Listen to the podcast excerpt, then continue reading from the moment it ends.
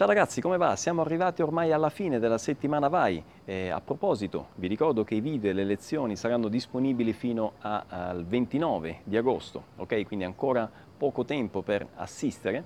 E questa settimana è stata molto molto piena, uno, questo è uno dei pochi momenti di, di pausa e sto rispondendo, ho risposto a tantissimi messaggi e vi ringrazio, mancano, ne mancano pochi ma eh, ho intenzione di, di, terminare nelle prossime ore di rispondere a tutti quanti.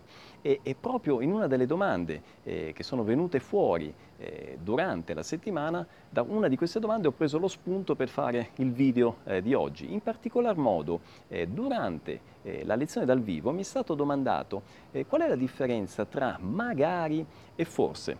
Eh, partiamo da forse. Forse innanzitutto è, è, equivale al portoghese talvez.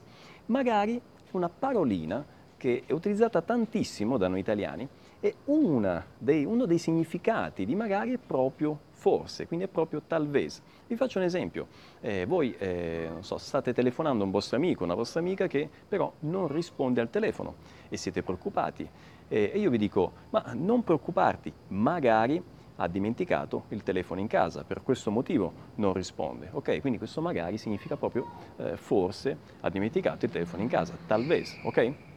Ma vediamo ad altri significati di magari. Vi ripeto, magari ha tantissimi significati, io ve ne spiego altri due che sono eh, tra quelli più usati, okay? quelli che eh, è possibile eh, trovare più spesso. magari come sinonimo di eh, un'espressione che indica un, eh, un desiderio, un forte desiderio di qualcosa, ma che è difficile da realizzare. Vi faccio un esempio. Voi camminate per strada, vedete una Ferrari parcheggiata e dite Pierluigi, questa Ferrari è tua? E io rispondo, magari, ok? Nel senso di mi piacerebbe che fosse mia, ma non lo è, ok? Quindi magari questo desiderio per qualcosa che è difficile da realizzare. O ancora io potrei dirvi, eh, magari oggi potessi partire eh, per l'Italia, ok? Quindi magari mi piacerebbe poter partire oggi per l'Italia, ma evidentemente non mi è possibile, ok? E quindi questo era il secondo significato di magari. Ma andiamo ad un terzo significato. Magari può essere sinonimo di eventualmente. Vi faccio un esempio. Eh, immaginate di dare appuntamento a casa vostra a un amico o un'amica, lo invitate per arrivare eh, a casa vostra alle 8, ok?